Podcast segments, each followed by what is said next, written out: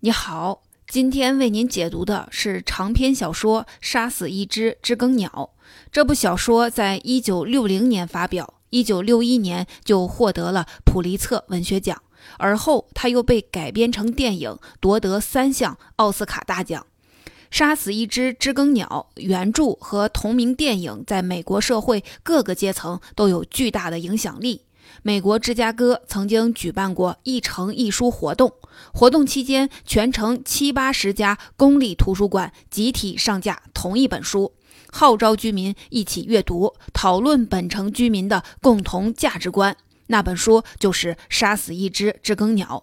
同名电影也被美国国会图书馆认为是文化上非常重要的一部电影。从问世之初，《杀死一只知更鸟》就不仅仅是一部优秀小说，它的意义早已超越文学范畴，社会意义远大于文学意义。因为它的主题涉及种族问题，这是美国社会的核心问题之一。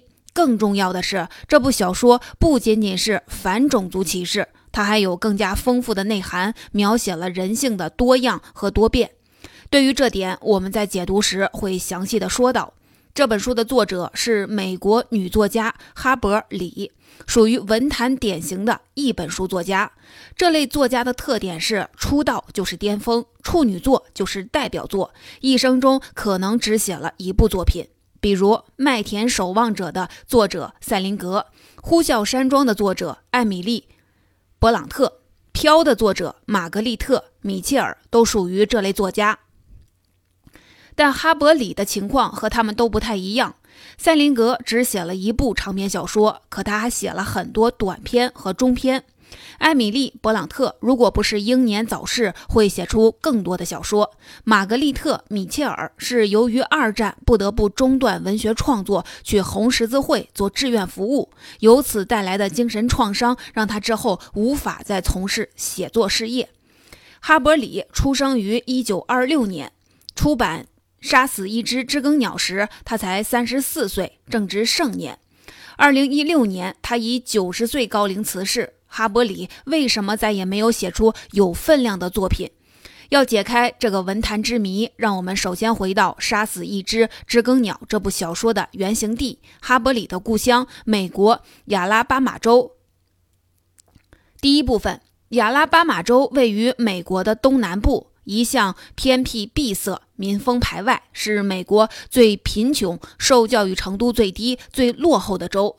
亚拉巴马州的文学传统同样是比较单薄，历史上一共只出过两个普利策获奖得者，其中之一就是哈伯里。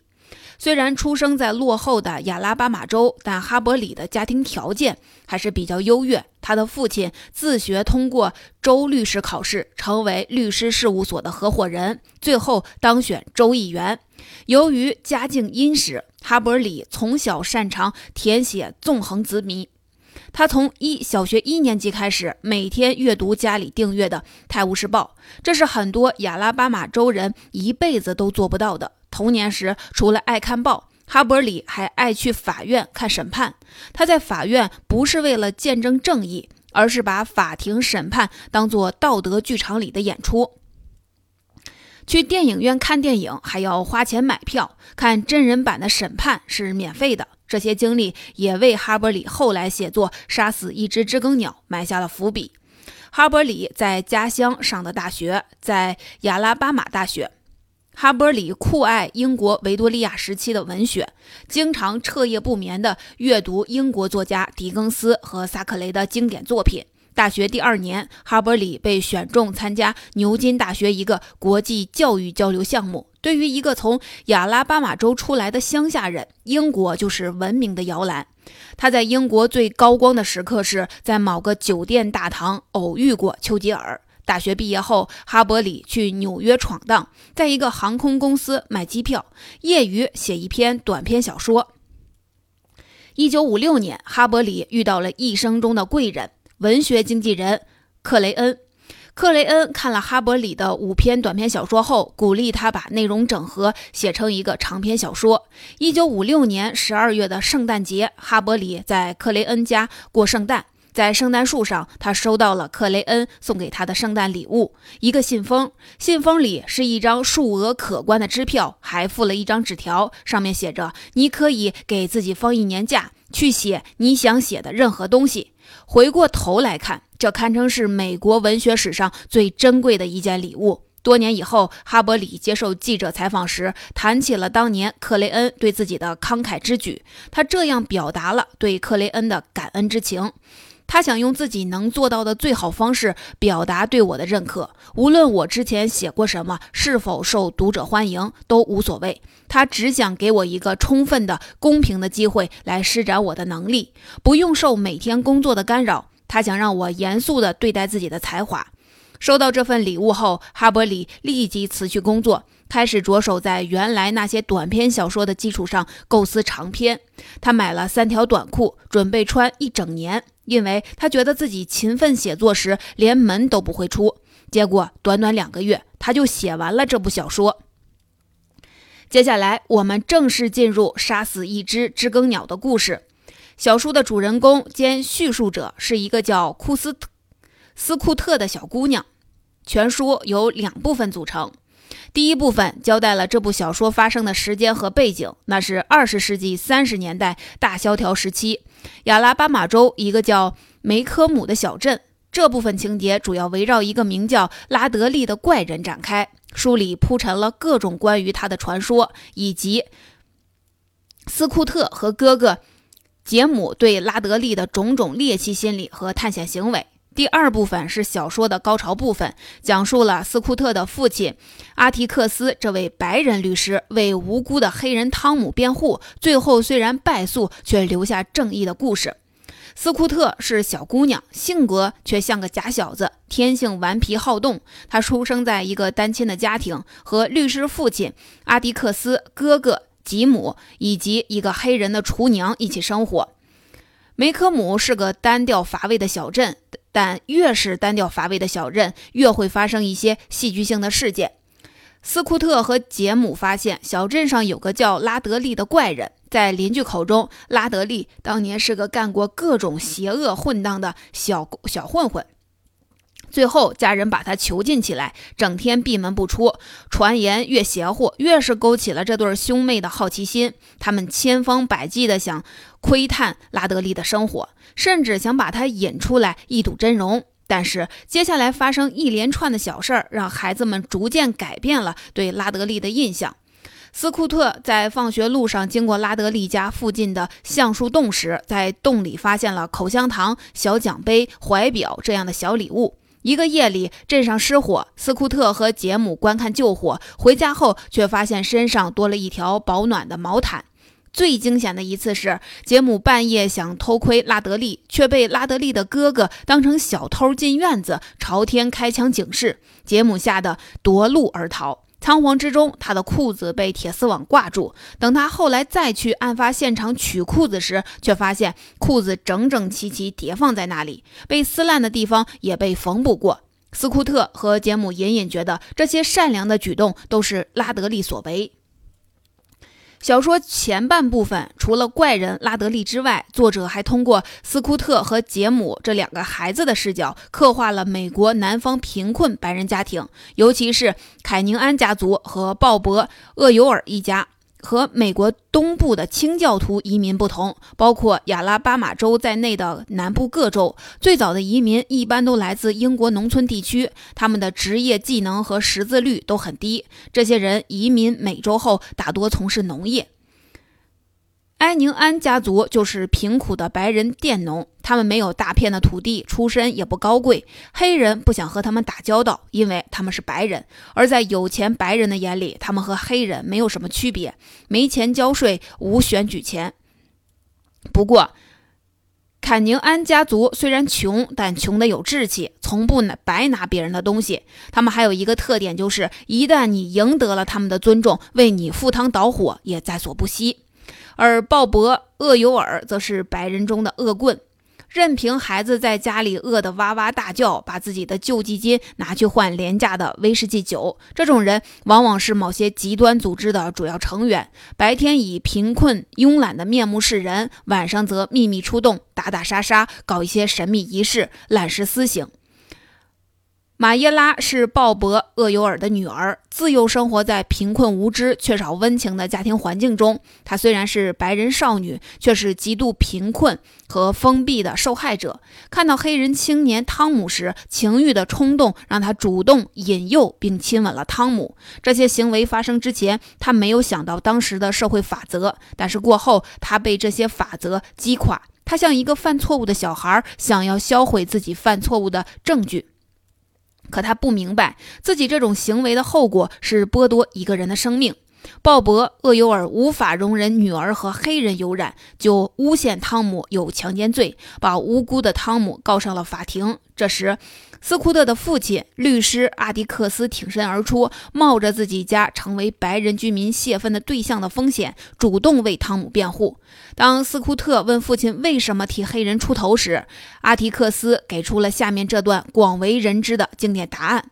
怎么说呢？我现在只能告诉你，等你和杰姆长大后，也许你们回首这件往事的时候，会心怀同情和理解，会明白我没让你们失望。这个案子，汤姆的案子，触及了一个人良心最深处。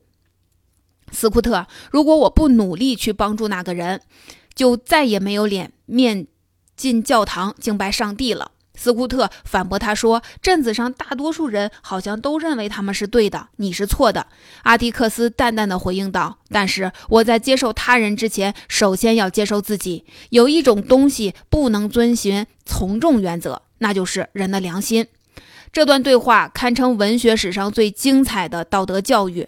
作者用并不深奥的语言对小说做了破题式的诠释。在法庭上，阿提克斯用逻辑严密、正义凛然的辩护词，让鲍勃·厄尤尔的阴谋败露在公众面前。但是，正义没能战胜邪恶，陪审团依然判决汤姆有罪。因为在当时的法庭上，只要对立双方一个是白人和一个是黑人，白人永远胜诉。在小说最后，绝望的汤姆企图从监狱逃跑时被乱枪打死，为这个案件画上了悲惨的句号。恶棍鲍勃·厄尤尔虽然在法庭胜诉，但他在交叉控辩环节被阿提克斯质问得哑口无言、颜面尽失。恼羞成怒之下，鲍勃·厄尤尔准备残害斯库特和杰姆泄愤。这时，怪人拉德利现身，不惜舍命救下了两兄妹，并在搏斗中失手杀死了鲍勃·厄尤尔。这时的拉德利已经不是传言中那个耸人听闻的疯子。相反，他极富正义感和同情心，像一直默默守护着斯库特和杰姆的天使。当劫后余生的斯库特抓起拉德利的手时，他发现这手那么苍白，却出人意料的温暖。小说的主要情节已经介绍完了，下面我们来谈谈这部小说的人物刻画和知更鸟的寓意。我们知道这部小说以小女孩斯库特的第一人称视角进行叙述，选择儿童作为叙述者的最大的优点是，成年人和孩子在阅读小说时都没有障碍，各自都能找到理解内容的切入点。在人物刻画上，阿提克斯无疑是主角，让孩子仰视的道德典范。他是一个神枪手，曾经当街射杀了一条疯狗，赢得了小镇居民的赞誉。当斯库特和杰姆缠着阿提克斯要气枪作为礼物时，阿提克斯满足了孩子的要求，同时他对孩子说：“我宁愿你们在后院射易拉罐，不过我知道你们肯定会去打鸟。你们射多少蓝松鸦都没事儿，只要你们能打得着。但要记住一点：杀死一只知更鸟是犯罪。”这是因为知更鸟什么坏事也不做，只是哼唱美妙的音乐供人们欣赏。它们不吃人们在院子里种的花果蔬菜，也不在谷仓里筑巢做窝，只为人们尽情歌唱。对于小说标题中的知更鸟，读者通常认为它指的是黑人汤姆。其实小说中还有另一只知更鸟，就是怪人拉德利。哈伯里在拉德利身上倾注了更多的心力和笔墨，他的形象比黑人汤姆更加的立体和丰满。哈伯里没有直接描写怪人拉德利的外在形象。他使用先抑后扬的笔法，在小说一开始借小镇居民之口把拉德利妖魔化，让一个神秘危险、奸诈猥琐的变态中年男形象跃然纸上。但随着情节的发展，拉德利的形象逐渐的丰满立体起来。他把自己珍藏童年的小玩意儿送给了杰姆和斯库特，笨拙地为杰姆缝好裤子。危险来临时，拉德利更是爆发出了巨大的力量。至于拉德利闭门不出，隐居在家，这也是哈伯里精心设计的一种虚写笔法，用浓厚的象征意味。年少时，拉德利也许曾经误入歧途，但在上世纪三十年代民风保守、压抑的美国南方，对于青少年来说，所谓的误入歧途，无外乎就是看到河边的赌场看看热闹，参加男女露营晚会和品尝私酿的威士忌而已。当法官要把拉德利送到州里的攻读学校去时，他的父亲把他强制关在家中。父亲去世后，邻居们普遍认为拉德利总算可以走出家门了，拉德利却依旧选择隐居家中。哈伯里通过这个象征性的桥段，显示出他对南方穷人和弱者的深刻理解。哈伯里深知，隐藏是穷人和弱者仅有的权利，隐私是他们仅有的财产。他们不想失去这唯一的权利和财产，外人最好也不要轻易的去打扰他们。有些文学评论家认为，《杀死一只知更鸟》是一部真人真事小说，主人公斯库特原型是哈伯里本人，哈伯里的父亲就是阿提克斯的原型。小说家在写作过程中从自身经历和成长环境汲取材料和养分，这是亘古不变的铁律。但是，文学创作并不等同于新闻写作。每一部文学作品，无论是完全虚构还是有生活原型，都是作者的人生经历和价值观，通过复杂艺术手段变形加工后的重重现。小说中的斯库特确实有哈伯里童年的影子。哈伯里小时候也是一个假小子，从不化妆，和男孩一起踢足球，甚至抽烟、说脏话，反抗人们施加在南方女性身上的那种优雅期望，让周围的邻居为之侧目。但阿提克斯和哈伯里的父亲差异就大了。在小说中，阿提克斯被树立成道德楷模，一个为无辜黑人辩护、勇于反抗种族主义暴徒的律师，一个女儿心目中完美的父亲。但现实中，哈伯里的父亲是个在道德上较为平庸的普通白人，参加过当地的白人公民委员会。这个委员会是个不太极端的白人至上组织。身为律师，哈伯里的父亲也只是处理过离婚、遗嘱、房产交易等琐碎的民事案件，并没有参与过小说里那种激动人心、有巨大社会影响力的案件。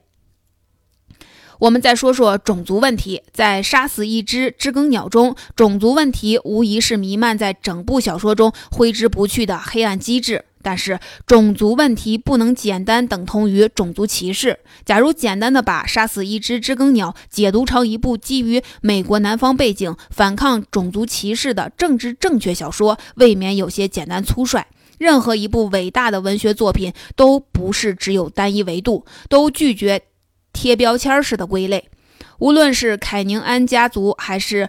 厄尤尔一家这些穷困南方白人的内心都被一种委屈的情绪驱动，觉得自己遭遇挫败，受到压抑。他们挂在嘴边的一句口头禅是：“我们并不贫困，我们只是没有钱。”他们的性格通常怪异消极，好像在南北战争中受到的致命伤害一直没有恢复过来，永远把自己禁锢在出生地，与世隔绝。这种压抑委屈的情绪在经济萧条期间得到了进一步的强化。进而转化成对南方白人妇女一种极端的保护心理，这种心理上对南方女人、女性进行了理想化，实际上是。白人男性潜意识的一种自我保护和补偿心理。可贵的是，哈伯里通过慢悠悠的散漫的文风，把这种复杂而微妙的集体心理表现出来，再顺理成章地把小说情节推向了高潮。回过头来看，作者这种看似笨拙的稚嫩的手法，反而能给读者带来身临其境的启迪和感受。身为一个土生土长的南方人，哈伯里对种族问题的认识当然远比外人更深刻和复杂。哈伯里一再强调，他的小说不仅仅是反种族歧视，而是有更为丰富的内涵，描写的是人性的多样和多变。他想让世人相信，南方也有品德高尚的白人男性。大多数人保持沉默时，他们敢于做发声的人；当大多数人袖手旁观时，他们会采取行动，说出真理，按照道德行事。也许会让人们无法获得利益，但从长远看，做正确的事儿最终将获得胜利。真正的英雄有时并不是政治家，而是身负使命的普通人。有学者曾把美国南方白人对待黑人的态态度分成了三类。真正绝对意义上的种族主义者，心怀平等的非种族主义者和非我族类的无视者。在哈伯里的心目中，大多数南方白人都处于中间区域，是沉默的大多数。这些南方白人自认为跟北方白人相比，他们更加理解黑人。小说中曾借着一位人物之口说道：“北方佬是天生的伪君子，他们给了黑人自由，可是也没见北方佬跟黑人同桌进餐。我们南方人至少不会假惺惺地说黑人跟白人是一样的人。”不过，还是请黑人离我们远远的。在我们南方，我们只会说黑人过黑人的日子，白人过白人的日子，大家彼此不相干。杀死一只知更鸟这部小说的伟大之处在于，每个美国人，无论是白人还是黑人，南方人还是北方人，都能在其中找到自己的影子。哈伯里的人生也为小说文本提供了微妙的注解。二十世纪六十年代，黑人民权运动高涨，而哈伯里出奇的保持沉默。当时他已经是名人了，他说的话可以产生巨大的影响力，但他并没有为黑人民权运动发声。记者问他如何看待公交车上种族隔离乘坐区域被废除，哈伯里回答：“我当然反对种族隔离。”但也不赞成上车后挥舞着法典和旗帜的行为，因为那样会招致过度的关注和暴力之外起不到什么作用。哈伯里认为，无论正义、平等、公正等价值观多么的美好，对一位作家来说，最重要的是在叙事中追求事实，对事实保持绝对的忠诚。事实不等于真实，事实高于真实，因为事实是客观存在的，而真实是主观理解。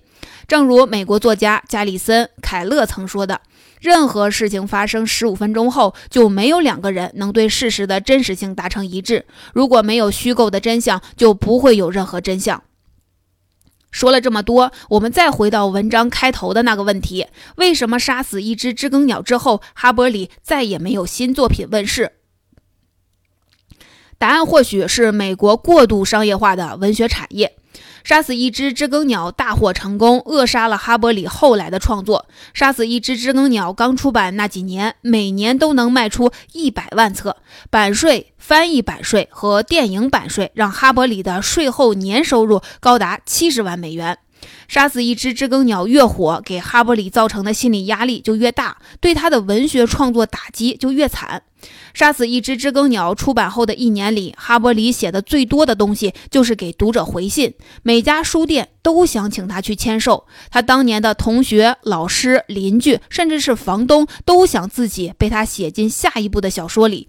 哈伯里整个余生都在应付这些要求，那些几乎完全不认识他的人都在冒充他的知己，接受媒体采访。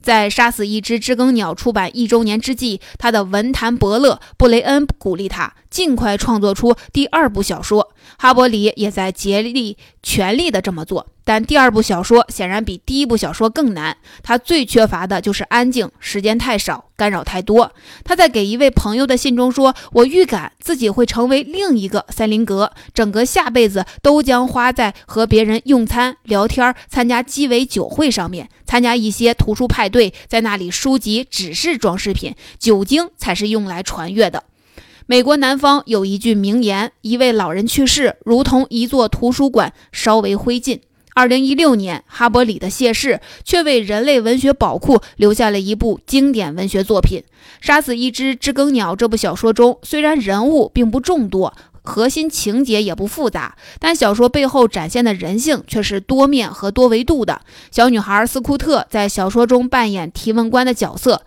把一个一个道德问题抛给了父亲。阿提克斯的回答堪称是道德的箴言，再加上哈伯里引人入胜的叙述，让这部小说像八爪鱼一样牢牢地抓住了道德的各个层面，比如谨慎、胆怯、恐惧、对异己者的宽容、具备道德勇气的必要性等。哈伯里通过杀死一只知更鸟，向我们揭示了平等在这个世界上本来就是稀缺品，肤色。财产、家世、出身等各种因素都让平等很难轻易实现。